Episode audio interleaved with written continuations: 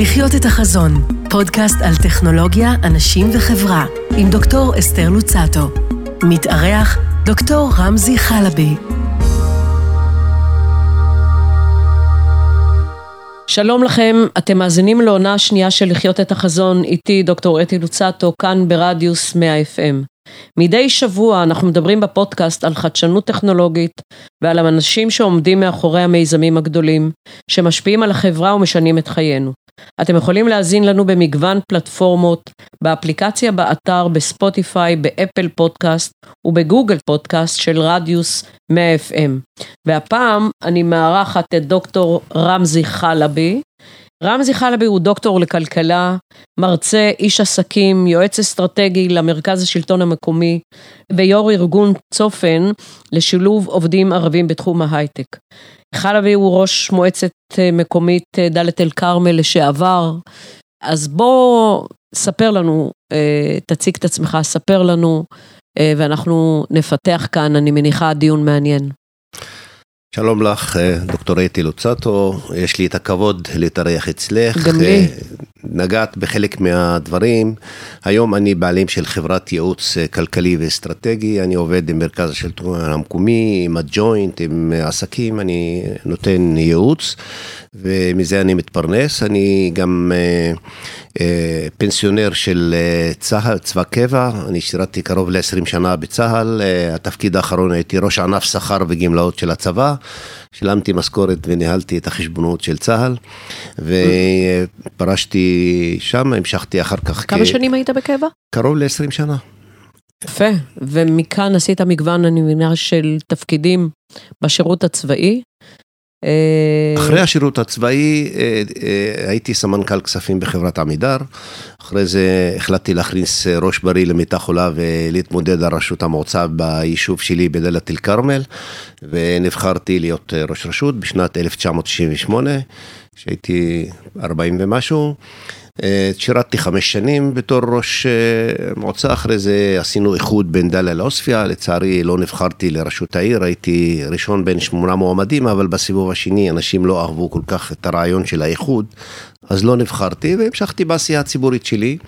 שהיא גם כן בצד המקצועי, הכלכלי, הייעוץ, הדברים האלה, ובצד, ה, אה, הייתי אומר, האזרחי. אני התחברתי לחברה האזרחית, לארגוני החברה האזרחית, והיה חשוב לי מאוד אה, להתעסק ולהיות מעורב בתפר הזה בין יהודים וערבים במדינת ישראל בדברים המקצועיים. אה, אבל תמיד זה יבוא מהכיוון של אה, בני מיעוטים, אה, אתה במקרה בקהילה הדרוזית, מהזווית הזאת ועם הניסיון המגוון שאתה צברת, איך אתה היום מתייחס לחברה הישראלית? מההיבט של איך המיעוטים משתלבים בה ומה הפוטנציאל של זה בעתיד? תראי, שזאת שאלה מורכבת. אה, אני חושב שהחברה הישראלית אה, היא חברה מאוד מגוונת, ואם אני רוצה קצת להגזים, אני אומר, היא משוסעת, יש זרמים שונים, יש קבוצות שונות, דתיים, חילונים, ערבים, יהודים, שמאל וימין וכל זה. אני תמיד אה, הייתי שייך יותר לאגף השמאלי במפה הפוליטית, אני הייתי חבר מפלגת העבודה, מרץ ושות'. ואני תמיד האמנתי שלמרות כל השסעים ולמרות כל הקונפליקטים שיש בתוך החברה הישראלית, צריך לפעול בתוצאות מעשיות, פרגמטיות, כדי להביא לשיתוף פעולה יהודי-ערבי בתחומים שעליהם אין ויכוח. למשל, כשהייתי ראש מועצה, אני, ההישג הכי חשוב שלי, אני אה, אה, הקמתי אזור תעשייה משותף, דאלית אל כרמל עוספיא עם מועצה אזורית מגידו ועיריית יוקנעם. יש לנו היום אזור שנקרא מבוא כרמל. אזור תעשייה משותף, זה מעסיק צעירים, זה מכניס אה, כסף לרשויות המקומיות. אני פעלתי כדי שיהיה שיתוף פעולה יהודי ערבי, אני האמנתי כל הזמן. שצריך לשלב את האוכלוסייה הערבית בכללותה, וכאן אני מדבר על ה-20% מהאוכלוסייה ולאו דווקא על הקהילה הדרוזית. אני חושב שזה מאוד חשוב שהאוכלוסייה הערבית תשתלב בחיי המדינה בכל התחומים, ואני לקחתי על עצמי את נושא, את הנושא, יותר את הנושא הכלכלי, המוניציפלי, וספציפית את נושא ההייטק. בוא ניקח את הפריזמה הזאת באמת של כלכלי, חברתי, אה, ובאמת היום התעשייה הקטר שמוביל את הכלכלה בישראל ואת התעשייה בישראל זה התעשייה הטכנולוגית, תעשיית ההייטק. אה, ושם התמונה היא מחדדת יותר את הבעיות. כי מה שאתה רואה, ואני מדברת גם מההיבטים של נניח פריפריה, שהיא לצורך העניין אה, נמצאת בבעיה הזאת של גם של מה שמאפיין את המיעוטים, המיעוטים והפריפריה לא כל כך לוקחים חלק בהצלחה הגדולה של תעשיית ההייטק. ובעיקר זו הצלחה טכנולוגית, כלכלית וכן הלאה, ויש לזה הרבה מאוד השלכות חברתיות. וכאן אני רואה שאתה גם אה, בתור, אה, כרגע מוביל איזשהו ארגון של, אה, שמעורב בהעסקה של אה, בני מיעוטים בתעשיית ההייטק, מה התמונה שנראית לך שם, ומה הסיכוי של ההשתלבות של המיעוטים והפריפריה בהצלחה הזאת? שאלה מצוינת. קודם כל, במדינת ישראל יש אה, שתי כלכלות. כלכלה אחת היא הכלכלה המפותחת, הטכנולוגית, המודרנית. היא המשמעותית, אבל. היא המשמעותית, והכלכלה המסורתית, הכפרית, הערבית. והפערים הם מאוד גדולים. אני מחזיר אותך לשנת 2010, מדינת ישראל מצורפת לארגון ה-OECD, ואומרים, לא יכול להיות שיהיה כאלה פערים בתוך החברה הישראלית, אה, כאשר אתם, אתם חייבים לשלב את החרדים ואת הערבים. עכשיו, אני אומר את זה ככלכלן, לא ניתן, ניתן לדבר על שילוב האוכלוסייה הערבית בכלכלת המדינה, בחיי המדינה, ללא השילוב ב-leading industry, מה שנקרא, בתעשייה המובילה של ההייטק, שהיום אני, אני מבין שקרוב ל-54% מהייצוא של מדינת ישראל זה בתחום ההייטק. התרומה ל-GDP, לתל"ג של מדינת ישראל הוא ענק. ושים לב, זה רק 10% עובדים בהייטק. זאת אומרת, עשרה אחוז מכלל המועסקים עובדים בהייטק. מה שזה אומר, שזה לא רק הבעיה של בני המיעוטים, אלא זו הבעיה של כלל הפריפריה בישראל. אז יש משהו משותף נכון. הרבה יותר רחב בחברה הישראלית. וכאן אני חושבת שעל זה צריך לשים את הדגשים. זאת אומרת, לאו דווקא ללכת לפינות של בני מיעוטים כאלה או אחרים, הבעיה היא הרבה הרבה יותר רחבה. וכאן השאלה, מה המדינה צריכה לעשות? איך לדעתך צריך לטפל בבעיה הזאת? תראי, אני אתחיל מציטוט של אה, פרופסור ארנון סופר מאוניברסיטת חיפה, שאומר מדינת תל אביב. למעשה, מדינת תל אביב... שאני לגמרי מסכימה איתו. כן, שזה בעצם, יש לנו את תל אביב וכל השאר. ואני באתי ממקום ואמרתי, לא יכול להיות שזה יהיה המצב שהאוכלוסייה הערבית מחוץ להייטק. אל תשכחי שתעשיית ההייטק גם למשך שנים רבות הייתה קשורה לתעשיות הביטחוניות, לאמ"ן, לכל מיני דברים. כן, אני מכירה היטב את כל המספרים. זהו, כן. לכן אני אוקיי. אומר, אנחנו באנו כארגון צופן, קבוצה של יהודים וערבים, לפני uh, קרוב ל-13 שנה.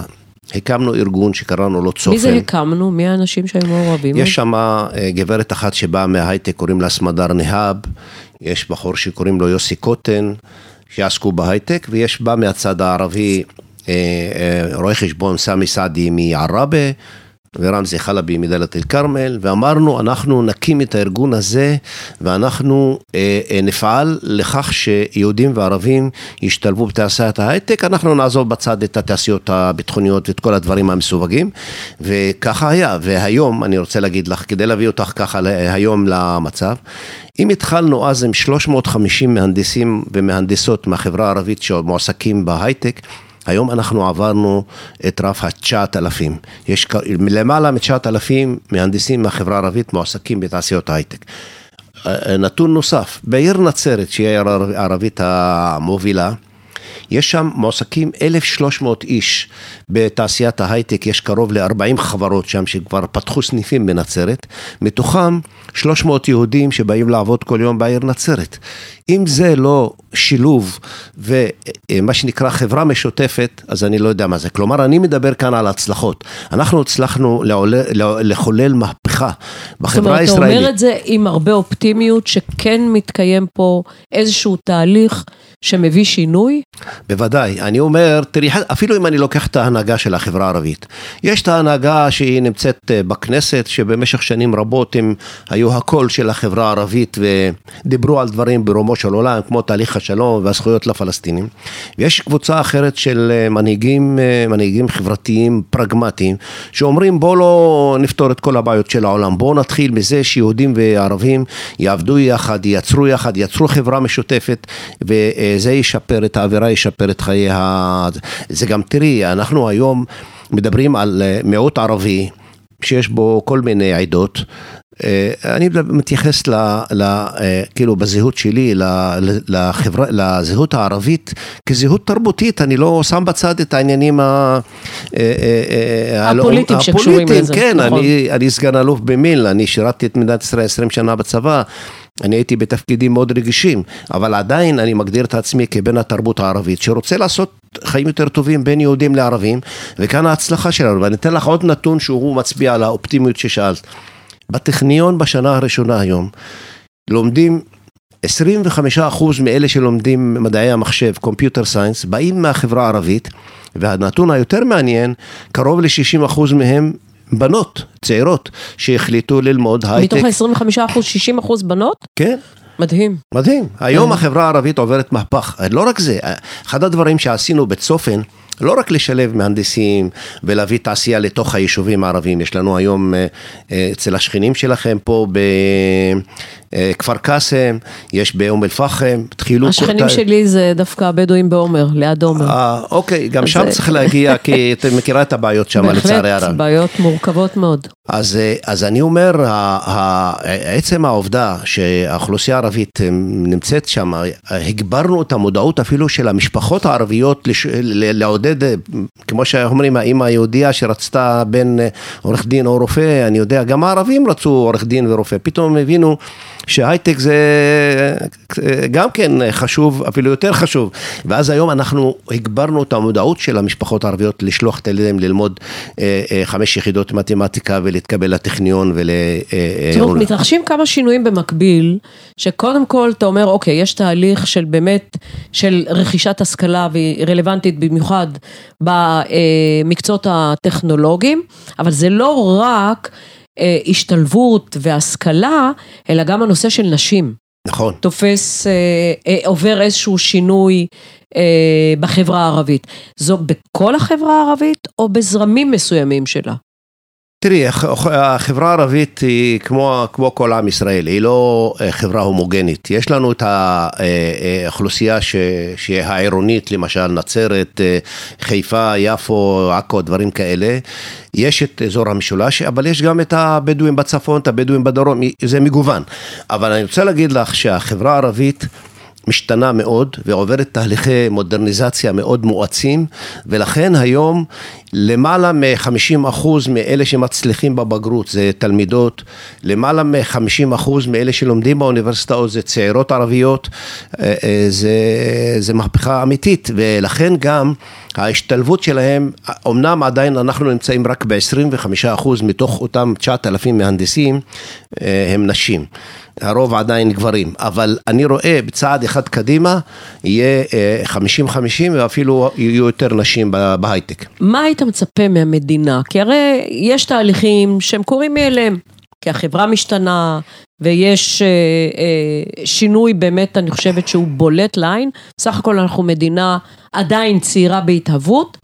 מה היית מצפה מהמדינה בתחום הזה של שילוב מיעוטים וטיפוח אה, שהיא, שהיא תעשה, כי חלק גדול מההתארגנויות החברתיות הן התארגנויות ספונטניות על בסיס רצון של אנשים לעשות שינוי בחברה שלהם. זה דבר מבורך ודבר מצוין.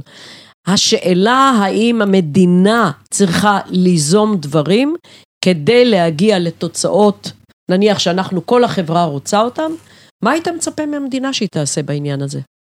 תראי, אני דווקא אתחיל מזה מה שהמדינה עשתה בפועל. כלומר, אה, אה, מסתיימת עכשיו תוכנית החומש על פי החלטת הממשלה 922, שאמרה נשקיע 15 מיליארד שקל בשילוב האוכלוסייה הערבית בכלכלה של המדינה בכל התחומים, כולל בהייטק, ולצערי מזה אה, נוצל קצת יותר מ-50 אחוז, בגלל כל מיני בעיות בירוקרטיות ותכנון וקרקע ודברים כאלה, ולכן אני אומר, כוונות יש, ויוזמות היו עד עכשיו, אבל זה לא מספיק. למה לא מספיק? כי חלק גדול מזה לא בוצע בסוף. המימוש של התוכניות שהמדינה מצהירה עליהן, אה, תוכניות חומש לשילוב האוכלוסייה הערבית, אה, כולל ההתחייבות מול ה-OECD, לא תמיד זה מתבצע בצורה אה, נכונה.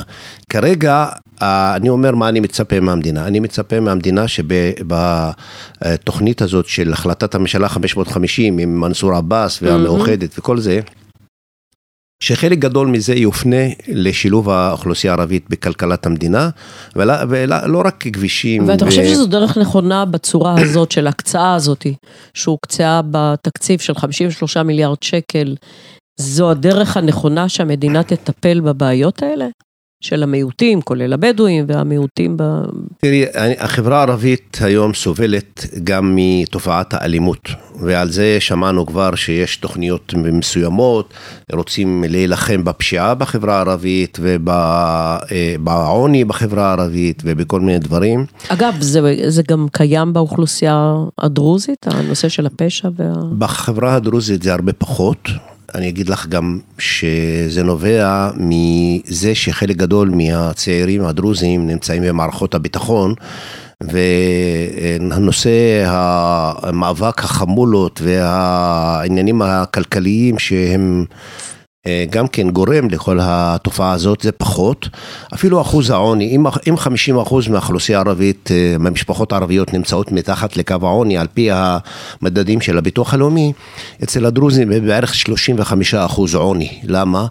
הסיבה העיקרית היא ההשתלבות במערכות הביטחון. זה הפנסיות יותר גבוהות, השכר יותר גבוה, וגם השליטה של החברה הדרוזית היא יותר שמרנית ויש עדיין כבוד לזקנים מה שנקרא וההתארגנויות המשפחתיות זה מפחית את האלימות שגואה בחברה הערבית אז זה דבר אחד. דבר שני בתוכנית החומש שעכשיו מדברים עליה מול מנסור עבאס ושות', הדגש צריך להיות, אני אומר, על הנושא הכלכלי ועל הנושא של השילוב של האוכלוסייה הערבית, וגם כמובן במקביל אה, מלחמה בפשיעה, שהיא גם כן אה, אפילו פוגעת, גם כלכלית, גם חברתית, ויוצרת את כל מה שאנחנו רואים, את המראות האלה. ומי כמוך שנמצאת בנגב ורואה אה, את כל התופעות המדאיגות, שקורות שם, שזה מחייב התערבות אה, של המדינה, אבל שילוב המנהיגות הערבית בכל התהליכים, ולא לבוא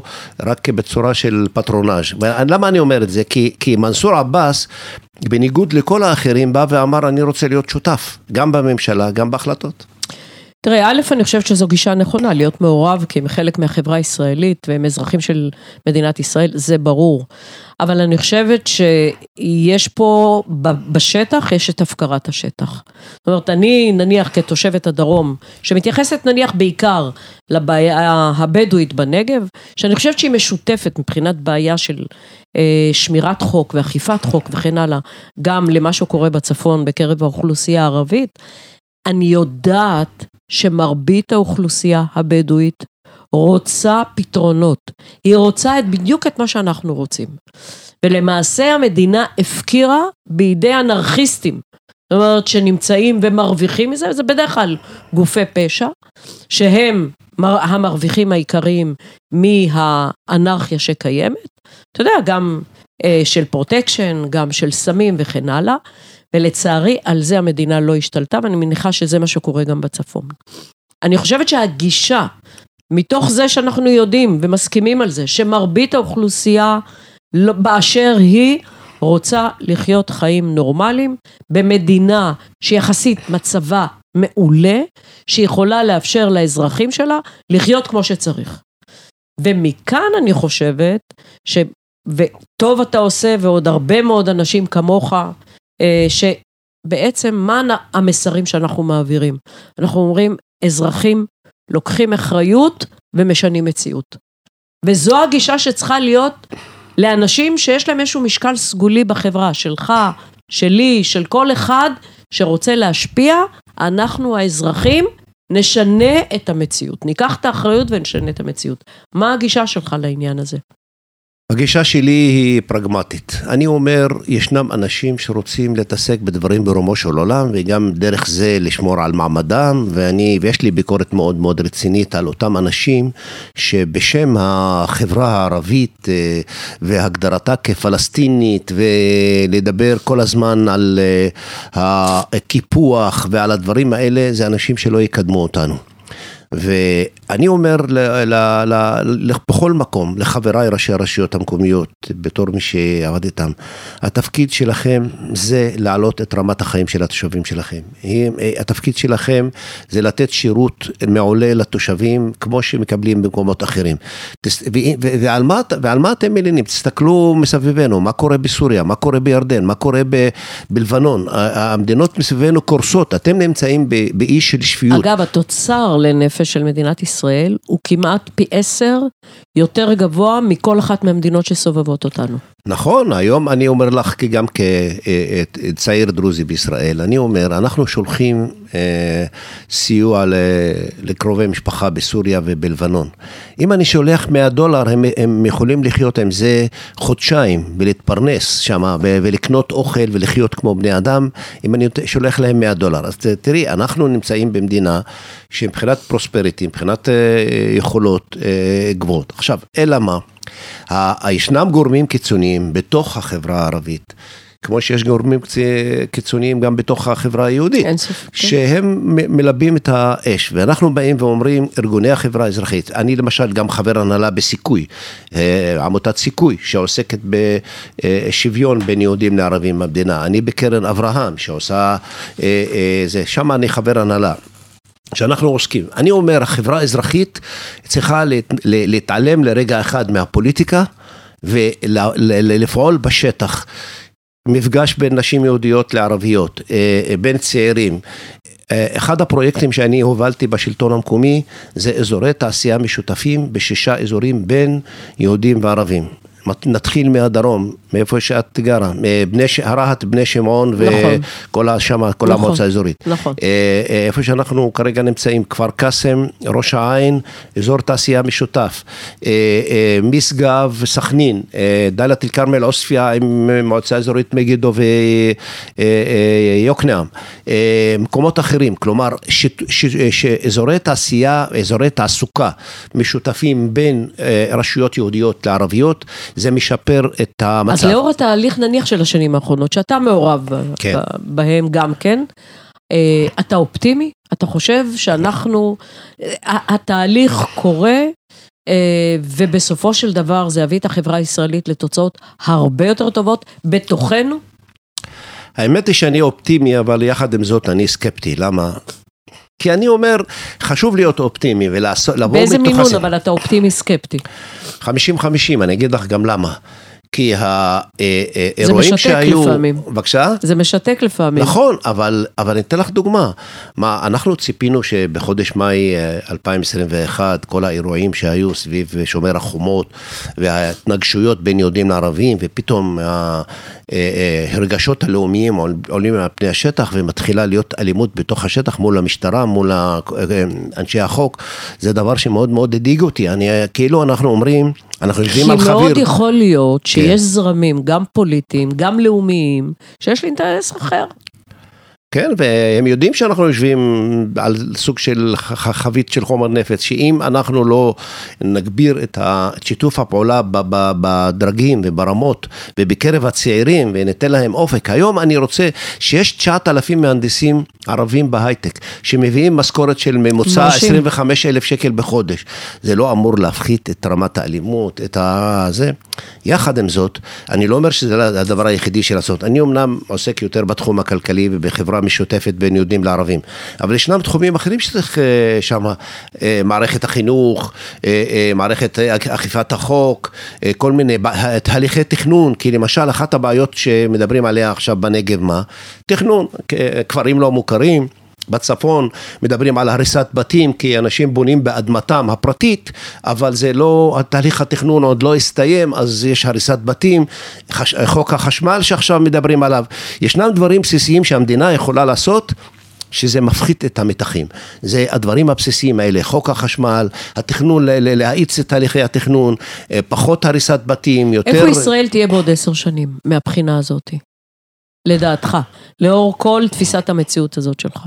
אני אמשיך להיות אופטימי, כי אני מטבעי אדם אופטימי שעוסק אה, אה, בנושא שאת דיברת עליו, כל הנושא של שילוב אוכלוסייה ערבית בהייטק.